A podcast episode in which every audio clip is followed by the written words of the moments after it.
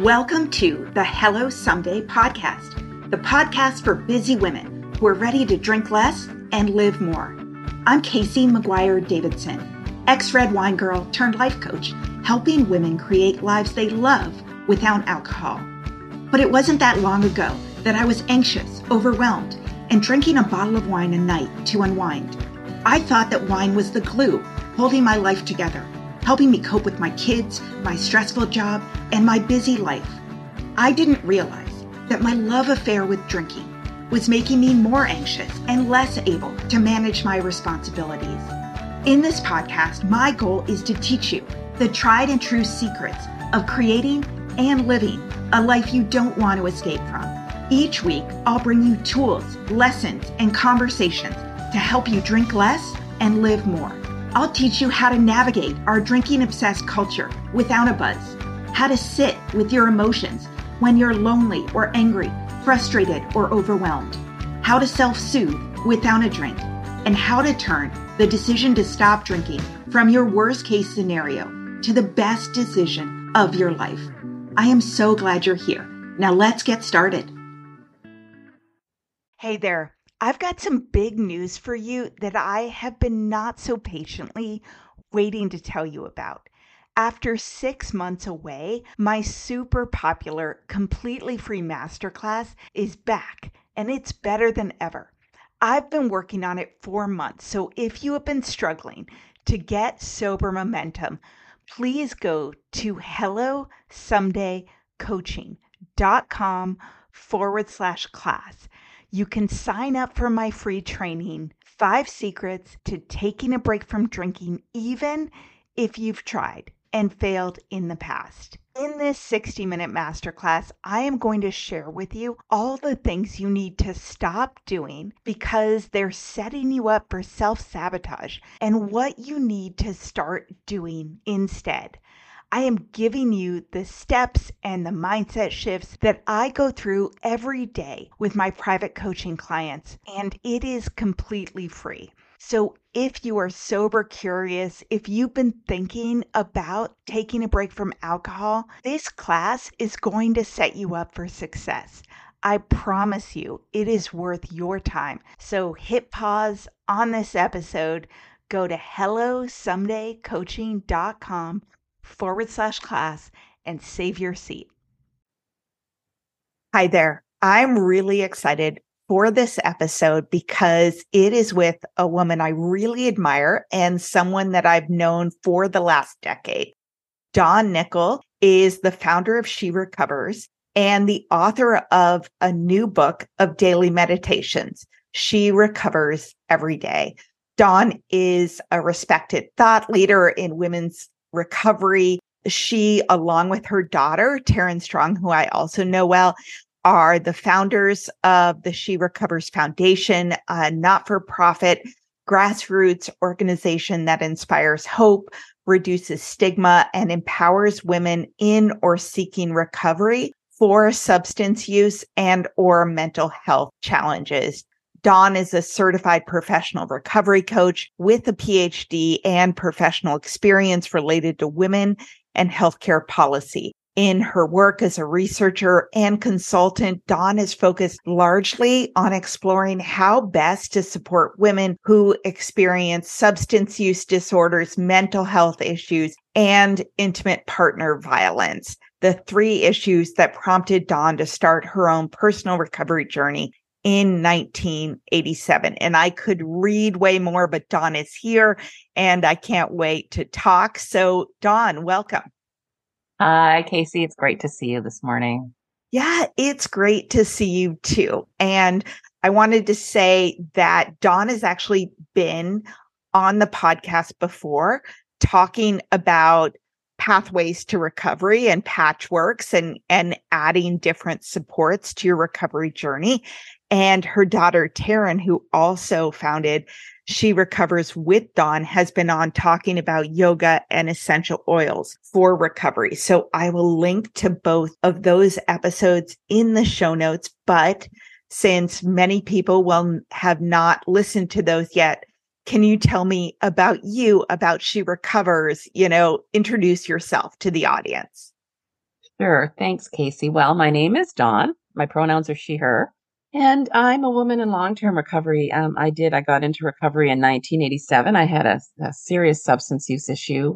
I was addicted to cocaine, and I had been addicted to cocaine, benzos, marijuana, and alcohol for years. And, and but I had had a couple of kids. So once I started having my children in nineteen eighty-one, it was just a process of, I call it my harm reduction period, trying to stop doing the drugs. So I would most do quite well for a period of months, sometimes even a year or so.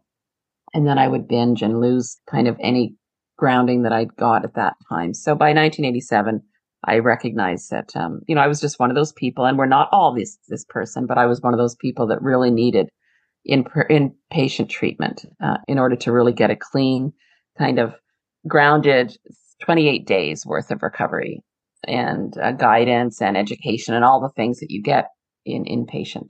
And while I was in inpatient recovery treatment program, I realized that I had to do something about an abusive marriage that I was in, or I wasn't going to succeed in anything. So I kind of left treatment, left my husband, took my kids, moved away, started recovery, uh, continued to smoke pot for a couple of years, but you know, haven't drank or done cocaine or benzos since. And I'm pretty proud of that. You know, I think it'll be thirty-six years this July. And it was just the beginning of my recovery, right? It was um, learning how to live alcohol-free, which, again, you know, for me, I, I'd had it by that point. So I, I really appreciate learning and, and getting to know so many women these days who are like kind of intervening in their own life earlier in the process. And so there's this sense of maybe missing alcohol or wondering what your life is going to be like without it. And I, I really appreciate that. But for me, I was so done. I can honestly say that since I got out of treatment, I've never craved alcohol. And I, and I mean, that isn't, that's not because I'm a superpower or a superwoman. It's because I was just that done. I was so, so done.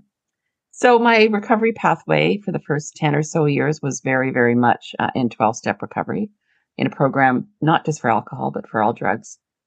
And it was life-changing. I mean, there I found community. I had kind of a roadmap for introspection and self-reflection. I think that that's what twelve-step recovery really offers you, right? Is community and kind of a plan. Here's what you want to do. You want to look at different things and work on different things. So it was wonderful. But I started to supplement with therapy and lots of reading and, you know, yoga and meditation and breath work at, you know, kind of various levels of that. I'm I'm not a big yoga person, which it took me years to admit that to my daughter after we kind of built foundation of She Recovers on yoga and trauma-informed yoga retreats. But yeah, over about twelve or thirteen years, uh, that was my pathway. And then uh, I'd gone back to university and just, you know, life happened. I had young kids who turned into teenagers, and I did drift away from my program. I've never left my program of recovery. I still consider myself a member, but it's not really a big part of my life these days. Uh, it hasn't been for quite a few years. I've found other other ways to do recovery. And part of what I did um, after going to school for thirteen years, I was a little bit addicted to going to school, was I got out of school. Um, my mom had passed away. I was in a lot of grief. Um, I she died of cancer. A few years later, I had cancer. And I felt at a certain point in my life that I was just really behind. And I know that, again, a lot of women in recovery do have that sense. I've wasted all this time. And mine wasn't that I'd wasted it. It was just more that it was late, like time was running out. I experienced so much death and cancer that I knew, you know, that, and I had cancer. So I just wanted to make sure my life was full. Unfortunately, I decided to fill it with work. And, you know, I kind of felt like I was behind financially and all those things. So um, for about five or six years after I finished my PhD, I worked really, really hard. Too hard, ended up burnt out and uh, losing kind of my footing in my recovery, kind of nearly demolishing my marriage, turned up my relationships my, with my kids upside down because I was so neglectful of them. I mean, they were young women at the time, but they still, kids always need your mom. Sorry to tell you, moms out there. And uh, so I went on a leave for four months after I hit the wall with workaholism and started to reflect again on my life and started a new kind of version of my recovery, this time focused on workaholism. And I used a lot of the same tools that I'd used um, earlier in my recovery from substance use. I did turn to a twelve-step recovery program called Workaholics Anonymous. I never, I've never been to a meeting, but I just, you know, I love the literature and I read it often. And went back to therapy, did start doing, you know, pretty intensive kind of yoga, just kind of continued on for about four months, figuring out what I wanted to be when I grew up again, you know, and uh, what I wanted to do was become a recovery coach, which I did the recovery coach training in twenty twelve. We started, Taryn and I decided we would host yoga retreats. I'll tell you, the yoga, the recovery coach training I took was with Crossroads Recovery Coach, and I don't think it's actually in existence anymore. It was a great program. It was a year long. And towards the end of it, I realized I didn't really want to be a coach. I didn't want to coach people one-on-one. I love all of you women who are doing coaching, and I think it's wonderful, but I'm such an introvert, which surprises people. And I just didn't want to be one-on-one with people over and over again. So um, I don't think that, that it was a waste of time. I learned so much about myself during the recovery coaching. I use it in my work. I use it in my family. I mean, I use it all over the place. Um, but I knew that I did want to do something with women in recovery, even if it was just off the side of my desk.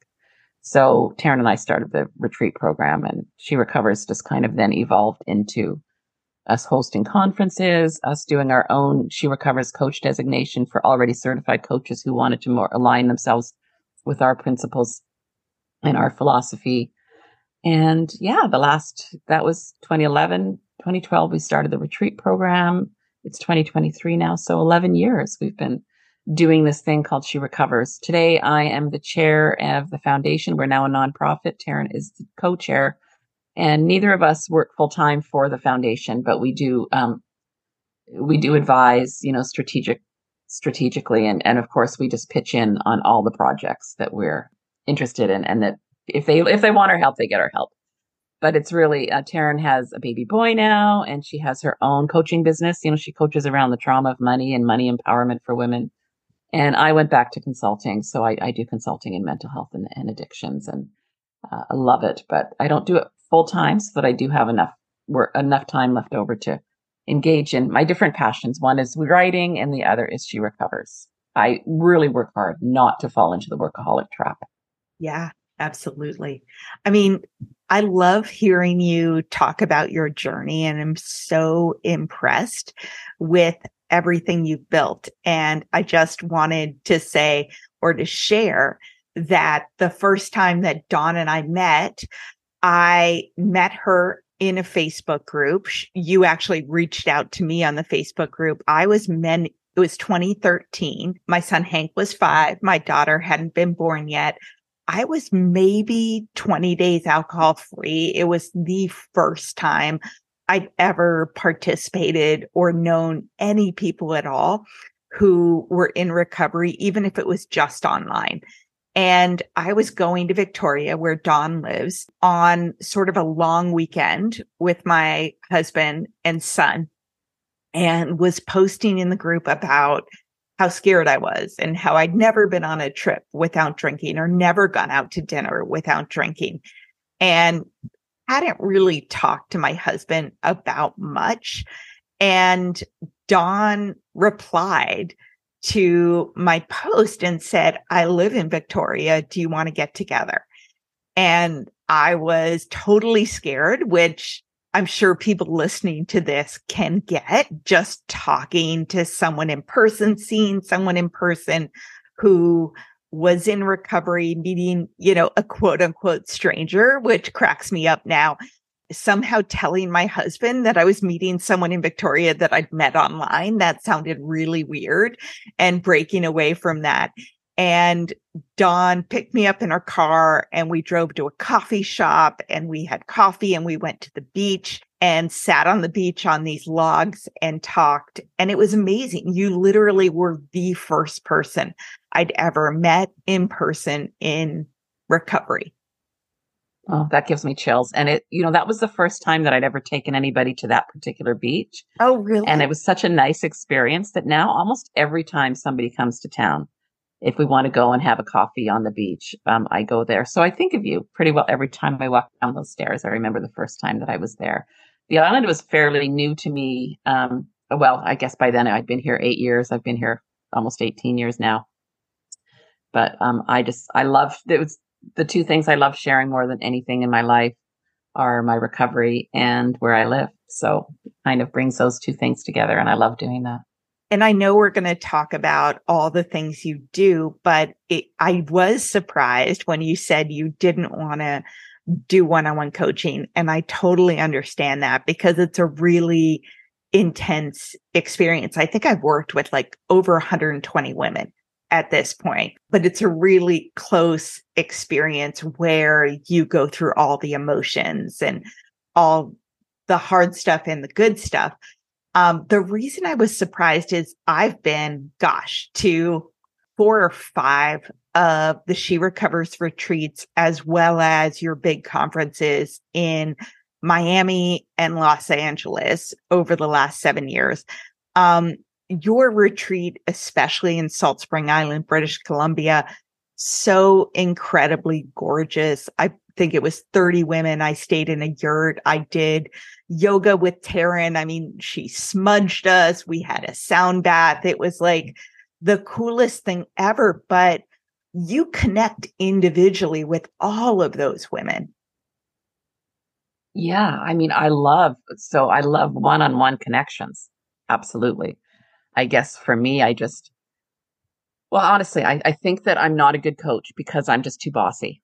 And I think, I think because I've been around for as long as I have, and I've, I've seen so much and I've experienced so much. Um, I, I think I just always want to jump to the solution. Yeah. And so I realized when I was doing, and, and my coach in the training, I was always, the um, instructor was always saying, no, no, no, no, let her figure it out. Let her figure it out. Like interrupting me. Cause I was getting like, Argh. Yeah. And so I think that that was part of it. Just the idea that, yeah, I, I just, not that I think I know so much, but I just, I'm impatient and I want people to get it. And yeah. so I think that I'm, I, I, I'm impatient with myself and I want to kind of move ahead, and that's not coaching. um, so I recognize that. And the other thing is just, I feel like it's such a big responsibility, yeah. um, because it is. And although I, like I said, I love the one-on-one, I don't want the pressure of, yeah, I just don't want the pressure. Yeah. I just I yeah. want the, I just want the engagement and I want the connection. I yeah. don't want the pressure to help anybody necessarily. Like, you know, if I'm not coaching you, I'm just talking yeah. to you. You can yeah. take or leave what I have to say. This episode is brought to you by BetterHelp. I don't know about you, but I cannot believe how fast this year is flying by. We're all busy. But one of the most important things you can do to make sure you're on the right path is to carve out some time to celebrate your victories and to notice what you wanted to change but haven't been able to yet. Whether you're navigating sobriety, setting boundaries, or striving to be the best version of yourself, therapy can be a game changer. Therapy is for anyone looking for growth and support. And if you're considering it, why not give BetterHelp a try? It's convenient, it's flexible, and it's entirely online. So take a moment for yourself and visit betterhelp.com forward slash someday to get ten percent off your first month. That's BetterHelp, H E L P dot com slash someday.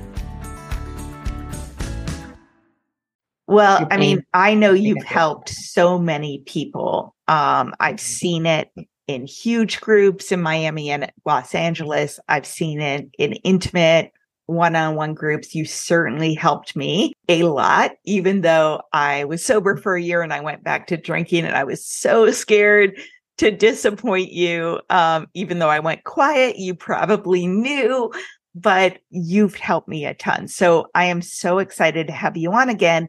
And let's talk about your book. Yeah, my book. I wrote a book. I wrote, a, a, well, I'm, I'm always writing books. I just don't always publish them. Um, I'm working on some other books now. This book is called She Recovers Every Day, Meditations for Women. It's published by Hazelden Publishing, and it's um, some people may be familiar with the idea of kind of a daily reader or a daily reflection or a daily meditation book, and that's what this is. Um, and reading daily readers has been a part of my recovery for the last thirty-six years. And the first one that I ever had was a Hazelden book, actually by a woman named Karen Casey. It's called Each Day a New Beginning, and that book just turned forty years old this year. And I just love it. I love, I, you know, and then the other one that I read all the time, I'm looking at them right here. They're across the room. Meditations for Women Who Do Too Much is one that mm. I picked. I think my daughters gave it to me for Christmas, the first year that I was in recovery from workaholism.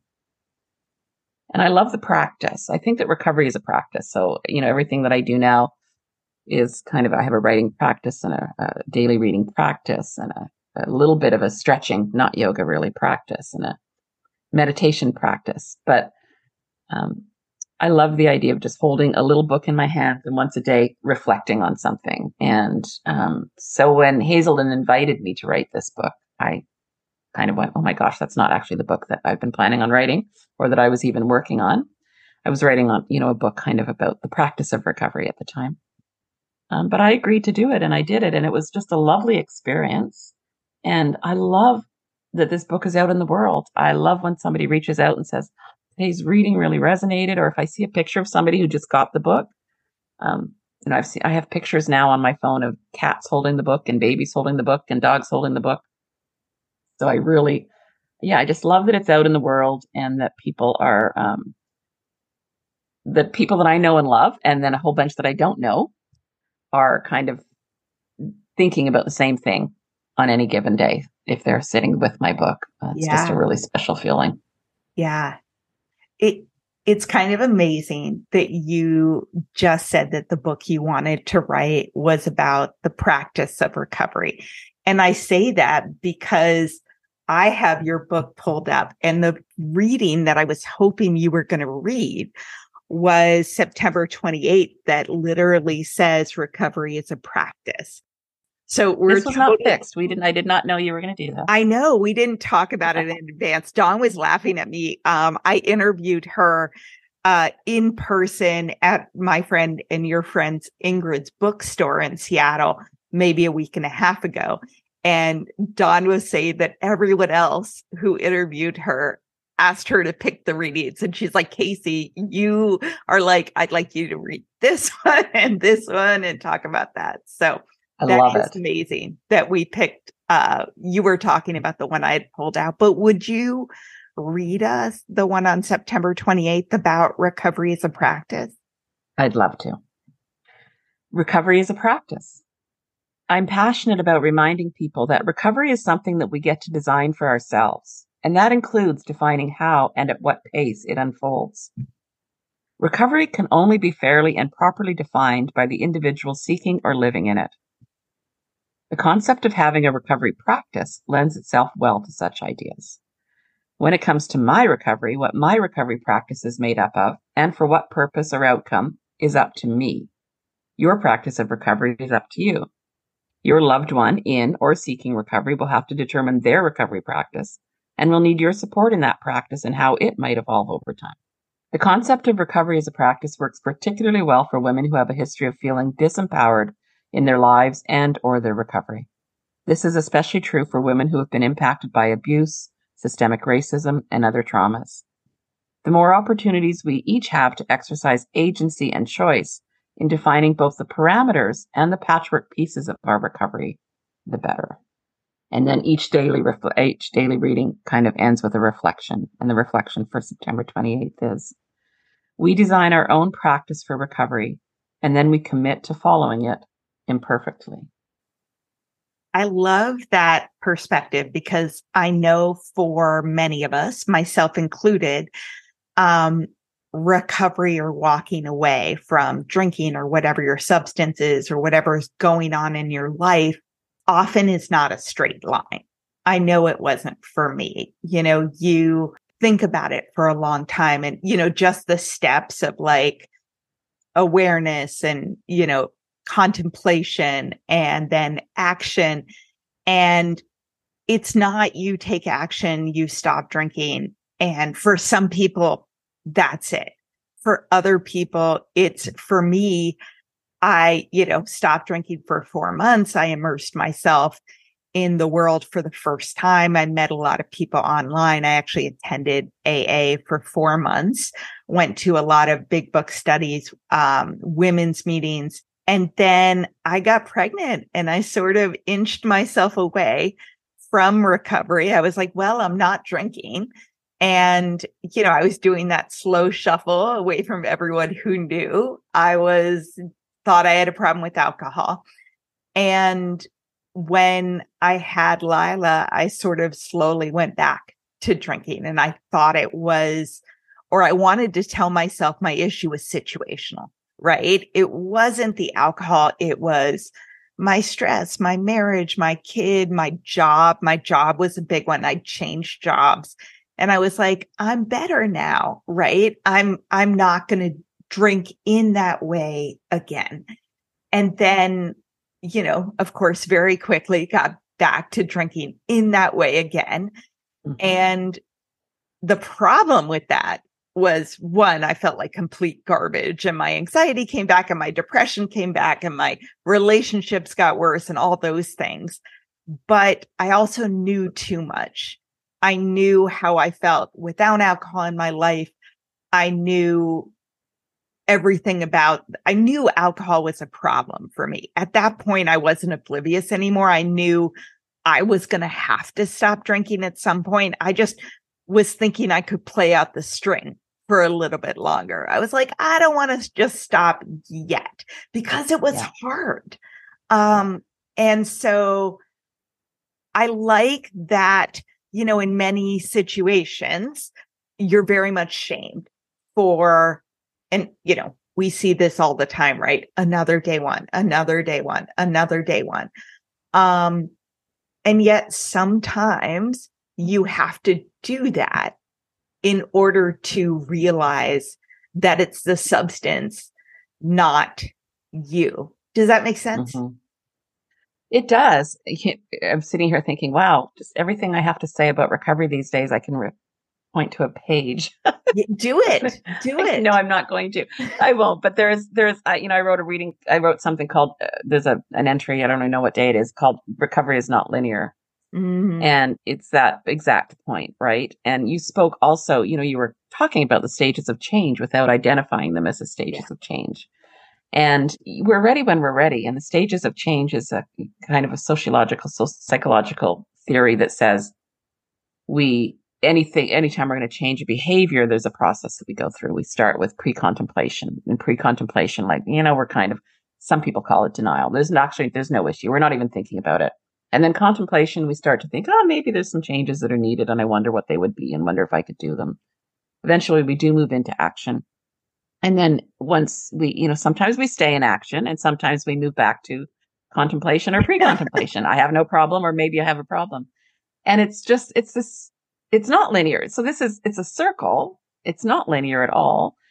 And then we move into maintenance. If we kind of, once we get our kind of balance in it, we're in maintenance. And one of the beautiful things that I love about um, a revised vision of this, of um, the stages of change is Kathy Robbins, a wonderful She Recovers coach, talks about the stage after maintenance, which if you look at it like kind of the actual diagram, it's maintenance, and then it goes up and it's relapse, mm. so, which is really a bummer. Like how did, it's kind of depressing to think that after all this maintenance, the only thing I have to do is either stay in maintenance forever yeah. the rest of my life or relapse.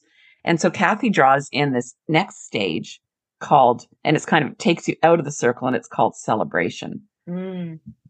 And I just love that, you know, and, and as long as I'm celebrating my recovery, I'm not going to go back to relapse, but I'm not just hanging out in maintenance. I'm not yeah. just doing the deed. Like I'm not, you know, I'm just not here. I'm like, oh, this is cool stuff. And the day one thing, again, there's another reading in there where I talk about day ones. And when people in our in our community come in and say day one again, they say it like that, right? Day yes. one. Like it's just lo- self, you can feel the self-loathing and shame as you say. And like, I just want to go, what do you mean? It's day one again. Like you're doing it again. You're trying again. You're not giving up. This is amazing. Keep going. Try again today. And maybe Thursday will be day one again. And you can celebrate that too. Because the truth of the matter is, the theory behind stages of change really is that we change when we're ready, and we're not always ready, and or we're not always as ready as we think we are. Uh, and even when we really, truly are ready, that doesn't mean that we figured out how to cope without the thing that has allowed us to continue to cope unhealthily or not for as many years as it has. So yeah, I just think self-compassion, you know, Kristen Neff's work is just so foundational, and everybody in recovery should be familiar with it.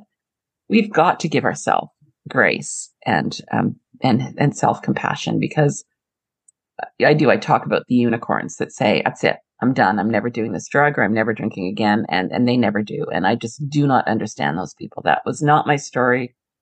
I would love to understand. I would say it's probably less than zero point zero zero zero zero zero one percent of people when it comes to substances that says, I'm done. That's it. Yeah. Because I know very few people in my own life. Yeah. And I know thousands and thousands and thousands of people in recovery. When I was drinking, I used alcohol to calm my mind, to relieve anxiety, and to sleep well at the end of a busy day. I didn't know that alcohol actually spiked my stress hormone, increased anxiety, and as little as one glass of wine a night reduced my sleep quality by twenty-four percent. I was really excited to find Tanasi, a better way to find calm, rest, relief, and to reduce inflammation. Tanasi creates the highest quality, scientifically validated C B D and hemp extract products. Tanasi's formula includes a unique combination of C B D and C B D A in every dose, which is two times more effective than just C B D alone. So if you want to create a sense of calm, to calm your mind, to relax before bed for a great night of sleep, try Tanasi. Tanasi's being really generous with our listeners. You can go to Tanasi dot com and use code HELLO to get twenty-five percent off at checkout right now. That's T A N A S I dot com. to get twenty-five percent off your first order with the promo code HELLO, and get ready to sleep well.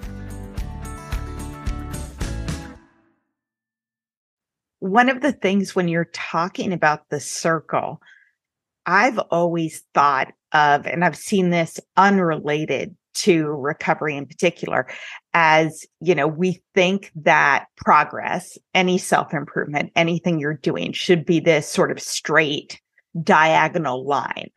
And the illustrations I've seen that I love are like, here's what it actually looks like. And it's sort of like a straight line and then a squiggle and a circle. And, but you're moving in yeah. a direction where you want to go. It's just not a straight line.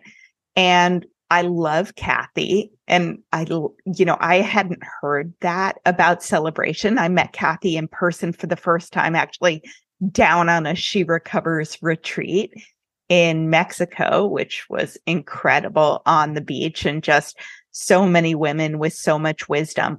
And when I think about that progress, you are learning and practicing and building muscles and gaining awareness every time you do sort of a loop on your path. I mean, that's what happened to me. Like, I I knew too much. I'd learned too much. I had that trial and error of like, yeah, I tried to moderate pretty quickly, went back to a bottle, bottle and more a night, obsessing about it, worrying if it's enough, trying to hide it, whatever it is.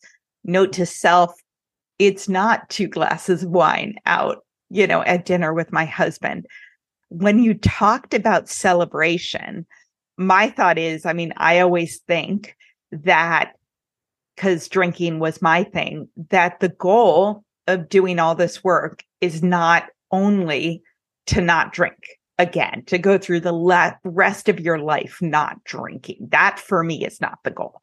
Not drinking is the foundation of everything else I want to achieve in my life and can't do when I'm stuck.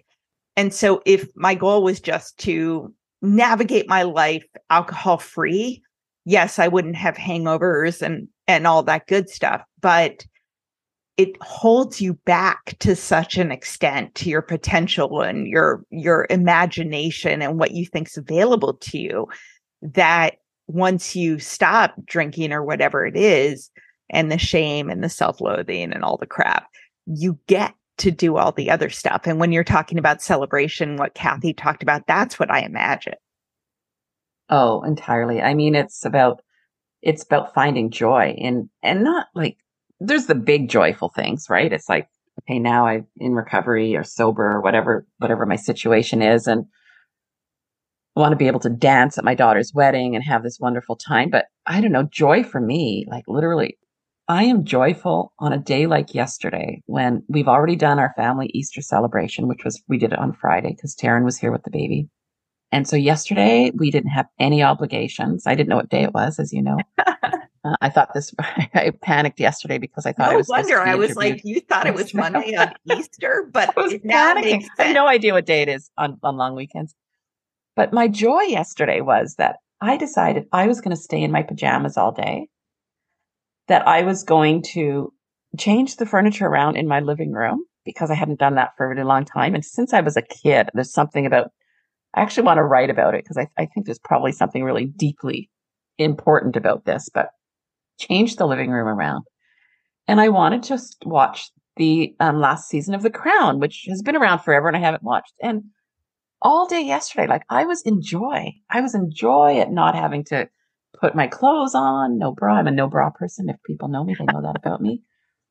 And like, that's the kind of joy that I love in my life. Just the joy of a simple, beautiful life. You know, I connected with a few people and I wanted to say, I, going back, if I may, to the whole coaching thing. Yes. Part of the complication for me was I love one-on-one. I love messaging people or responding to messages. I love emails. I love meeting people. And I didn't know how I was going to create a boundary around, okay, I'm, I'm talking to this person for half an hour through Messenger because I care. But tomorrow I'm going to be talking to somebody else and have to send them an invoice. Like, how am I going to navigate that? Am I going to have to stop talking for free? You know, just all these really silly things. So that was one thing that I was thinking about afterwards. And the other around celebration. I mean, I love watching like you and other moms yesterday, you know, on Sunday and all this. I can see the moms that are putting in, my daughter, Ashley, like the effort she puts into those Easter egg hunts. It's like, oh my gosh, I actually sent her a message and I said, you must have been horrifically disappointed in your childhood because it's just the things that you moms do for your kids nowadays, but really showing up and being present. And, you know, I, I saw that, you know, your son was still into having, helping her out or being involved in the Easter egg hunt. Well, he was into racing things, around right? and feeding her and finding way too many eggs. And I was like, dude, let her have some. Aw, so cute. So cute. Yeah. And my granddaughter, you know, leaving a note saying, Easter Um, Easter Bunny, please make sure you leave a couple of eggs somewhere obvious so my two, my almost three-year-old brother can find some. Wow. It's just being present and aware for our families and for our kids and our grandkids. It's, that's the joy. I mean, like I, I don't know that I'll ever get back to what I used to think was joy, like the excitement and the adrenaline of cocaine and champagne, which was my life for some. I mean, that was a different type of excitement. Yeah. I, I don't want that anymore. But I don't seek that anymore either. I just, I want to live a simple, present life. Yeah. And we get to do that. And with regard to the, um, going back to the stages of change, I think, yeah, it's just, we change. Like, and, and I guess the thing for me is I don't think we change much when we're numbing out day after day after day. I think it's just same old, same old. Everything is predictable. And when we're show up and we're present for our life, I mean, the excitement is we don't know what's going to happen and everything's going to happen. And some of it's going to be great and some of it's not, but we're going to be there for it. And, yeah, um, I, you know, I got clean and sober for my children and, and then now I stay in recovery for myself. But mm. anyway, all that just to say, I, I love just reflecting upon and witnessing moms showing up for their kids in a way that I didn't for my kids, you know, yeah. but I get to see my children doing it. Um, and I did show up for them. I just was not nearly as present and aware yeah. during the first years of their life. Yeah. Well, me neither. Right. my, my son was five the first time I stopped drinking for a year. And then I went back and stopped when he was eight and my daughter was two was when I, when I stopped drinking. And like you said, you show up for your kids. Like I did all the things. And there were lots of moments that were incredible. But that ticker tape in the back of my head, thinking about, oh, is there a glass of wine? Blah, blah, blah. Do I have enough at home? You know, is it too early to pour on the weekends? that was always in the back of my mind. With the stages of change, something I thought about was the idea that my hope in the work that you're doing with She Recovers, with the work that this podcast is doing, and I love going on other podcasts that are not recovery podcasts, ones like Shameless Mom Academy or other podcasts about mental health, because a lot of those women either aren't aware or aren't in the pre-contemplation phase, but they know that something isn't right. And I think as sort of alcohol-free Instagram and TikTok and Facebook is growing more, and all the news about alcohol and your body and yeah. your health. I mean, there was a huge New York Times study uh, story just two days ago that, you know, sorry, wine lovers, no amount is good for you version. Um, I feel like we're moving more people into that awareness and pre-contemplation, where I was pretty oblivious up until the age of thirty-two, thirty-five. Right. Well, I mean, I was twenty-seven when it occurred to me that maybe it was the drugs. Yeah, and, right. You know, like, so I totally get that. In nineteen eighty-seven, no, it, there was just no discussion about it. You know, mm-hmm. I talk about even being a teenager who was on drugs and overdosing. And my parents in nineteen eighty-five, like, they had no idea what to do with me. Nobody was talking about it. Yeah. You know, they... So, yeah, I think the information is there. And I think that there are still people who don't hear it and don't know it. Yeah. And don't understand that there's another way to live. So I think you're right. It really is. We're trying to redefine recovery at She Recovers. We want yeah.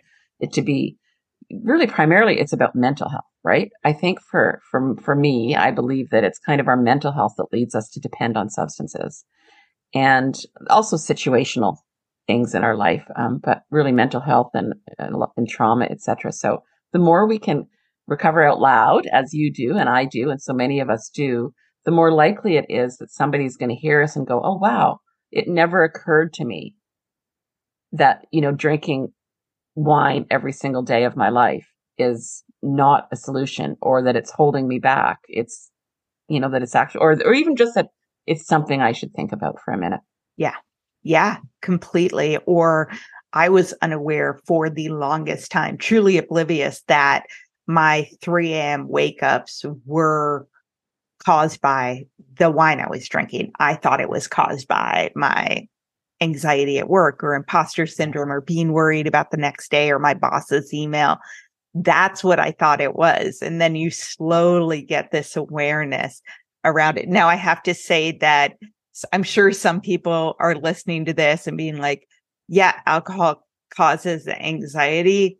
I don't care. The only reason I say that is because people, I drink a lot of coffee, and people tell me all the time, like, well, if you're anxious, you should not drink two Yeti tumblers of coffee every day. And I'm sort of like, shut your mouth. Can I have nothing? Can I have nothing in my life?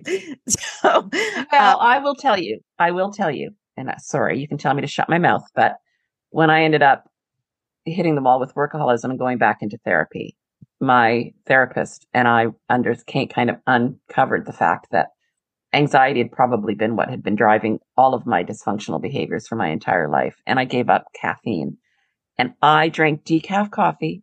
And yes, it was a hard transition, but I wouldn't, I know the difference now. Sometimes I'll have a coffee because I want to get buzzed. Like, it's ridiculous, but, but I love decaf coffee, and I, you know, I have a beautiful latte machine, and I make lattes in the morning with decaf coffee. It really has made a difference for me, but I would never, ever tell somebody else to stop. All right. All right. I'll think about it. Well, then, but that's it. So, like, you're at the contemplation stage. You're not ready for action. So don't even go there, because you're just going to drink coffee, and then you're going to go, oh no, day one again. I have just, to get to the point where I actually want to give it up. Recognize I, your but, willingness, and if you're not willing, then don't. Then, then yeah. kind of don't do it. And I, it's you know, I almost have the same advice for people who are contemplating giving up substances. Unless your your unless your life is absolutely being destroyed by them, then you need to give them up. Like, there's just no doubt about it. But if you're like really, really not for sure, thinking that you have a problem or want to stop drinking wine, you're not going to stop drinking wine. You know, you're not you're probably not going to do it just because you read somewhere that it's a, it's a healthy lifestyle change. Yeah. And like, just accept that. And, and that doesn't mean that you can't moderate. you can't drink less or less often, or, or, you know, wine and not, like all those things. I mean, people talk about moderation in recovery circles like it's a bad thing. No, it's not. It's harm reduction.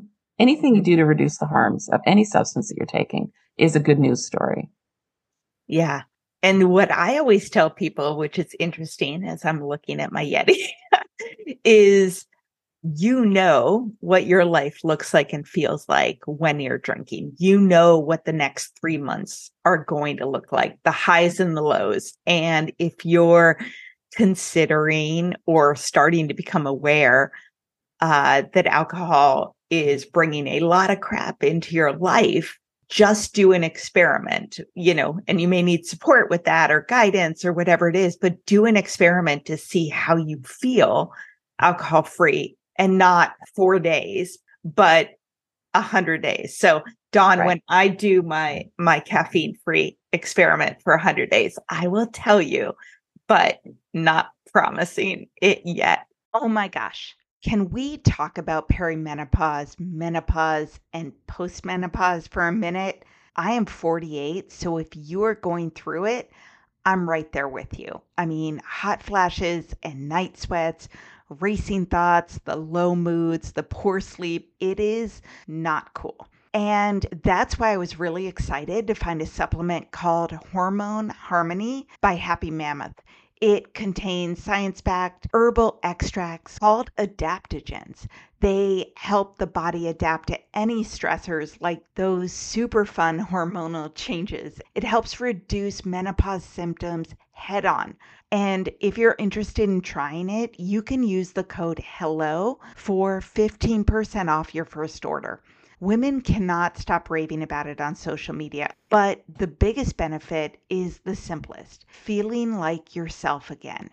So if you're going through this, like I'm going through this, for a limited time, you can get fifteen percent off your first order at happy mammoth dot com with promo code HELLO. That's happy, M A M M O T H dot com. And use promo code HELLO for fifteen percent off your first order. So to get back to your work, I know one thing that we wanted to touch on and talk about is gathering in person and how powerful that is. And I know you have your fourth uh, huge sort of She Recovers conference coming up in Chicago. Can you talk about that and what's what it's going to be like and your yeah. speakers and all that good stuff?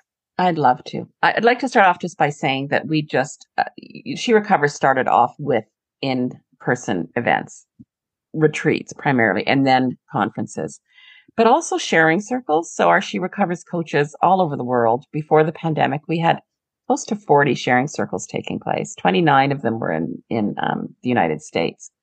So we just really believe, believed before the pandemic, the in-person connections were really key, although we, you know, we were meeting each other online as well. And I, I obviously, I think that online recovery has been an absolute gift from the universe to women in and seeking recovery. But nowadays, we're going back to in-person, post kind of post-pandemic, and we're go- getting back into sharing circles. So we do have, I, I don't even know how many right now. I want to say like sixteen sharing circles struck up, mostly in the United States.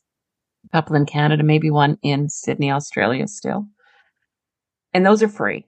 And as a foundation, we're really committed to making sure that we have free offerings. Our, all of our meetings online are free. We have educational mental health Mondays. We have different things that are free. Our conferences are not free. And, you know, they're actually one of the ways that we raise money so that we can do all the free things that we do do. And so I just always want to start off by saying I recognize that not everybody's going to be able to afford our conferences. What we're doing in twenty twenty-four is moving back into offering retreats again. And we're going to be offering retreats at various levels. So we'll have our usual kind of the retreats that you're used to, the, not in Mexico necessarily, but in other places that are higher end, nice retreats. And then we're looking at having um, some other like intensive theme focus kind of with clinicians. We're looking at doing some identity based retreats, L G B T Q plus, B I W O C, healthcare and allied professionals, et cetera. But we're also looking at having smaller, localized retreats where our coaches will host in and around their communities. And these will be affordable, more accessible co- um, retreats. So we're, we're looking forward to that. That said, She Recovers in Chicago is our fourth. We, we went to New York City in twenty seventeen, L A, where you were at, in twenty eighteen. And this past April, after much delay, we did She Recovers in Miami. So She Recovers in Chicago, the focus of the weekend. Um, Thursday is actually a, it's called our professional symposium, and it's for coaches and therapists and people in the um, behavioral health industry. It's, you know, just a whole bunch of wonderful speakers. There's six C E Us for people who collect C E Us. So that's kind of a separately t- ticketed event. Then Friday, She Recovers in Chicago kicks off, and we're going to be doing some identity-based kind of um, roundtables. So our identity-based groups will gather, and we'll also be making space for other communities. Like, I don't know if you have a Hello Someday community, but um, people who people who have communities can kind of reach out to us and ask if we can kind of find them a little spot mm-hmm. at the hotel, which is the Palmer Hotel in downtown Chicago. It's incredibly beautiful, as I understand it. I haven't been there yet. So Friday will be that. And then Friday night, we'll have a wonderful stage program. It's kind of going to be fun and musical. We have a solo travelers meetup on the first night for people who've traveled on their own and don't know anybody. And so many people come to our conferences on their own. It's incredible. And many of them like just make connections there that they have kept to this day. Beautiful stories have come out of that. Um, Saturday, we've got workshops and talks. Uh, the focus of the entire weekend is our stories, our strength. So our workshop themes will be around telling story, like learning how to tell our stories, telling it in art, telling it with spoken word, telling it in song, telling it on writing. Um, Ann Dowsett Johnson is doing a workshop. Mm-hmm. We've got it's the um, author of uh, Drink, Drink, the novel, yes. um, not novel, the book, no, Drink. And yes, I've had like a memoir on the show. Love. Probably one of the very first books on women and alcohol, yes. other than, you know, Drinking a Love Story, the yep. memoir, right? Yes. Really kind of helped kickstart, I think, what we see as the women's modern recovery movement. Elizabeth Gilbert is our speaker on Saturday night. That we'll be having a foundation dinner. Incredible. I know. That is ah, incredible. It's been years in the making. Yeah. And uh, we'll have our famous signature silent disco on Saturday night after Elizabeth Gilbert. Sunday, our speaker is Valerie Kaur, an amazingly beautiful Sikh woman who's written a book called See No Stranger. And she started, she's built a beautiful platform called Revolutionary Love. And she, uh, she's an anti-racist advocate and a woman in recovery from trauma herself. And we're really delighted that she's going to be joining us. Yeah, we're still kind of just filling in a few little pieces of the puzzle, but we'll have a marketplace and lots of po- opportunities for connection and some meals. You know, lunch is always a great yeah. time on Saturday and Sunday. We're really looking forward to it. Um, tickets are on sale now. We're still looking for exhibitors and sponsors. And um, yeah, it's, you know, people who have never been to a celebration of women's recovery, you, I can't even describe, maybe you can describe the energy at yeah. these conferences. Well, you know what's interesting? So obviously I've been to smaller retreats, and th- they were incredible in terms of, like, especially in early sobriety, just actually meeting in person lots of women in recovery. I went to the Los Angeles one. What year was that again? twenty eighteen. Okay. So I at was the Beverly Hilton. Yeah, maybe two years alcohol free. And that was amazing as well. And I know a lot of women went before they were completely in recovery, right? They were trying and not trying and going to learn and make connections and feel that energy and sort of be inspired by all the five hundred women who were on this path with them. Um, that was incredible to me because I'd never been in this huge group. I had done various online groups. I did Hip Sobriety School, which then became Tempest by Holly Whitaker. And I actually got to meet in person many of the women that I'd known for those two years. And I know when I went to Miami, there were groups of the Sober Mom Squad and the Luckiest Club and just different women from all over the country who were friends and supported each other, but had never met in person. You know, it was just wonderful. And the speakers were incredible. I know in Miami, Ashley Judd was a speaker. I can't imagine Elizabeth Gilbert, but really, really inspiring, and sort of you meet people and then you take that back and you always have just this connection with people you'd met in person, even if you, you know, sort of see them online or via email or text after that. Yeah. And I think it's just, it's inspiring because you get to see that, like, there are literally hundreds of people on this journey and they are all dancing and having fun and laughing and crying and doing different things. But it's just, I think you're wrapped in this. I feel like the week, the whole weekend, we're wrapped in this sense of hope and possibility.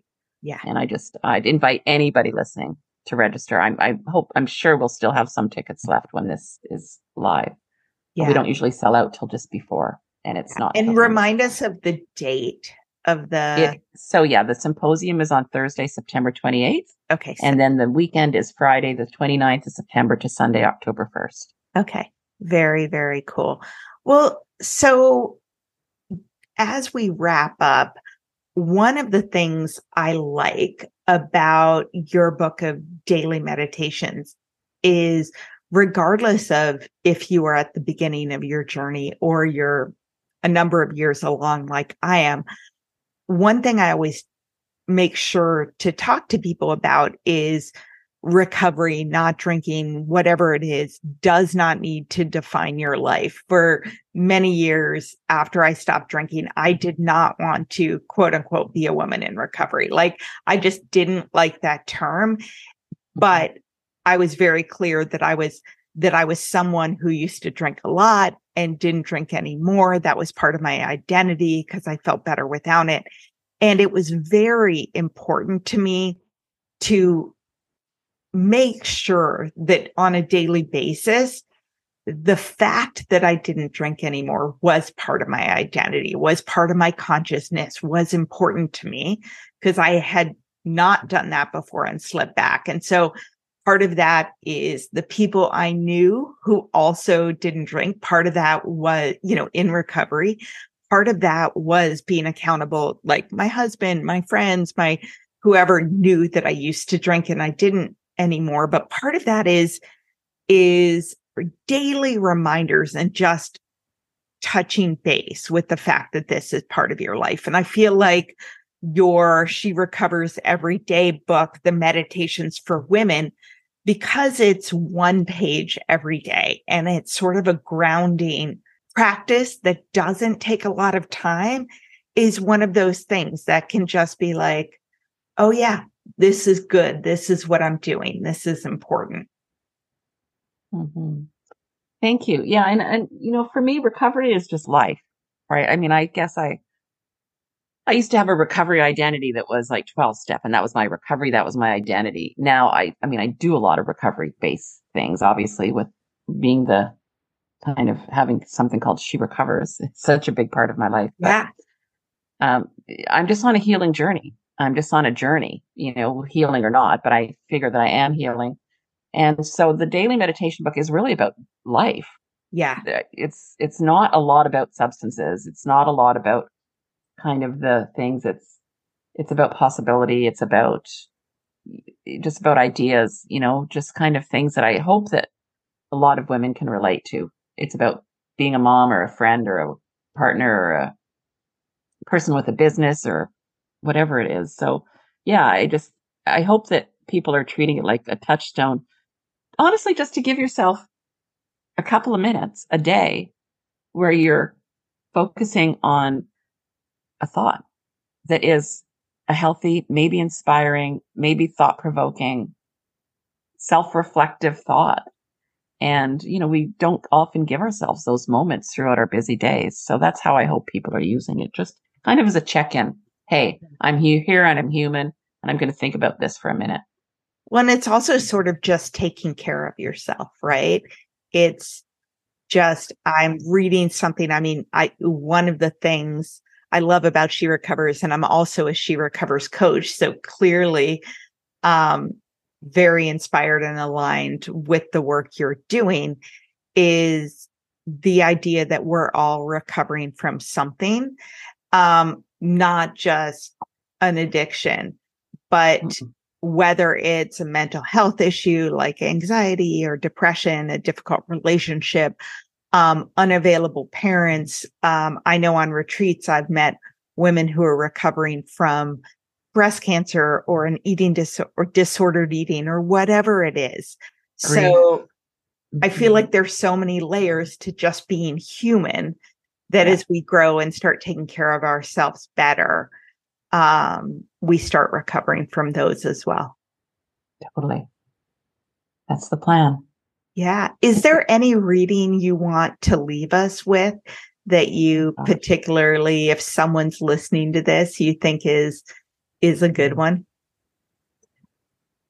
Maybe I would, you know, I always think that the most important message I have is for somebody who really is struggling. Mm-hmm. So somebody who's like, listening maybe because they're having a hell of a time. They don't kind of know how to move out of the rut that they're in. So I, I wrote something on November thirtieth called One Day, and it kind of exemplifies the journey, my journey, but I'm speaking, you know, I think it's a lot of people's journey. Um, if you've struggled with substances, including alcohol, it's called One Day. One day you will look in the mirror and see a woman you don't recognize. It will be a very bad day. You will make the decision to go searching for who you were. You will look back over your past and contemplate where things went wrong and acknowledge what you did right. You will identify the patterns that ruled and probably still rule your life. You will go back and forth on the decision to find yourself again and put various amounts of effort into doing it. But you will be proud of even the smallest steps you take forward. You will dig a little deeper and try a little harder. And one day you will realize that you have changed a pattern that keeps you from being your highest self. And you will buy yourself flowers because damn right you are worthy. And then one day you will share your story with another woman who has been where you have been. Through mutual acceptance and understanding, you will both remember that you are whole and worthy and living examples of how we heal. That will be a very good day. Take each day as it comes. There are learnings in each one.